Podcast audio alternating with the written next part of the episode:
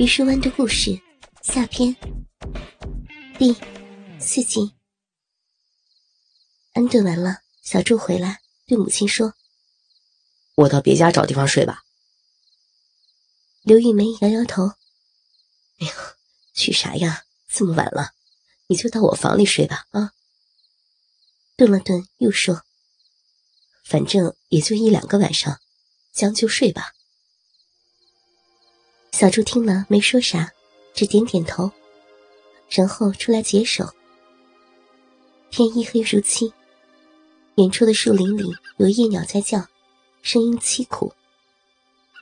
小柱站在牛圈前待了好久，才回过神来，觉得心里有些发慌，不由自主的抖了一抖。回到房里，刘玉梅已经进里屋去了。小柱就关了灯，也进到里屋。里屋的灯已经关了，隐约可以见到刘玉梅睡在床上，没有声响。小柱站了站，不知道怎么办。寂静中，村子里的狗叫声传来。刘玉梅在黑暗中说：“脱衣服睡吧，明天还要起早呢。”小柱就开始脱衣服，然后慢慢的钻到床上，睡吧。刘玉梅把身子向里翻了翻，让出好大一块空地来。小柱忙钻进被子里躺了下来。村子里的狗叫得更凶了，远处有电视散场了之后，村人归家的声音。小柱静静的躺在床上，一动也不敢动。好半天才发现，自己的呼吸都比平时小了许多。这才觉得好像放松了一些。突然，母亲在猪圈里的那一幕又跳到了脑海里，眼前老是晃动着那对雪白的大屁股。小柱使劲的吸了口气，就觉得。下面的那根鸡巴不安分起来。事后，小猪想起来，才觉得那种感觉就是传说中的欲火中烧，一阵阵的燥热。下面的鸡巴不可抑制的剧烈膨胀起来，同时，他的鼻子里闻到一股从被子里传来的女人味道，那是种成熟妇女特有的味道。小猪明白。那是母亲身上的味道。想到这里，小柱又是一阵难受。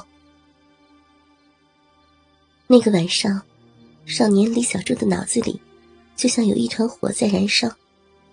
寂静的黑夜反而让他无法入睡。他清楚的知道，身边就躺着一具成熟女人的肉体。他甚至闻到了那一阵阵浓烈的女人味。他热切的渴望能把手伸过去，但是他并没有动，一动也不敢动。过了好久，夜已经深了，村子里的狗都不叫了，夜出的鸟儿在村子里的树上唱歌，牛圈里的牛铃声清晰的传来。刘玉梅可能已经睡熟了。小猪听到她的呼吸声。这时，刘玉梅翻了一下身子，就睡到外面来了。小柱心里一阵狂跳，因为娘的身体已经挨到自己的身体了，那是一种什么感觉呀？一具女人成熟温暖的身体挨在身上，小柱不由得又抖了抖，喘气更粗了。脑子里就像开斗争会一样的乱。终于，斗争好像结束了下来。小柱平静了一点，长吸了一口气，大着胆子把手伸了过去。很近，小柱的手就碰到了刘玉梅的身体。刘玉梅好像抖了一下。她穿着薄薄的褂子。可以很明显的感觉到他的体温。小柱又长吸了一口气，手就抖了一下，不敢再动。深夜的乡村静得可怕，连呼吸声也听得很清楚。小柱的手就放在母亲的腰部，他可以明显的感到，由于常年的劳作，母亲的腰是很健壮、很结实的，没有一点多余的赘肉，很温暖。好半天，他才移动了一下手，轻轻掀起母亲的褂子。他可以想象那雪白光滑的身体，现在他就在自己的手里。不知何时，刘玉梅的呼吸声停了下来，好像睡得更熟了。寂静中，小柱的手已经沾满了女人的体温。他平静下来，慢慢的把手向下滑去。刘玉梅的身子又抖了抖，然后又恢复了平静。小柱沉浸在巨大的兴奋中，他开始隔着裤衩抚摸着母亲那丰满溜圆的臀部。这一代的农村妇女，一般都不穿什么三角裤之类的内裤。他们的内裤一律都很宽松。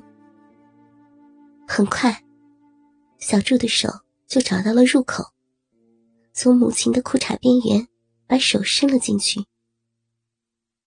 刘玉梅的臀部果然很光滑而又温暖，这种感觉让小柱像被电击中一样，下面的鸡巴就使劲的跳了两下。村子中间的那棵大树上，夜鸟在叫，然后又飞起，复又落下，声音凄苦。这个夜晚对于李小柱而言，注定是不平凡的。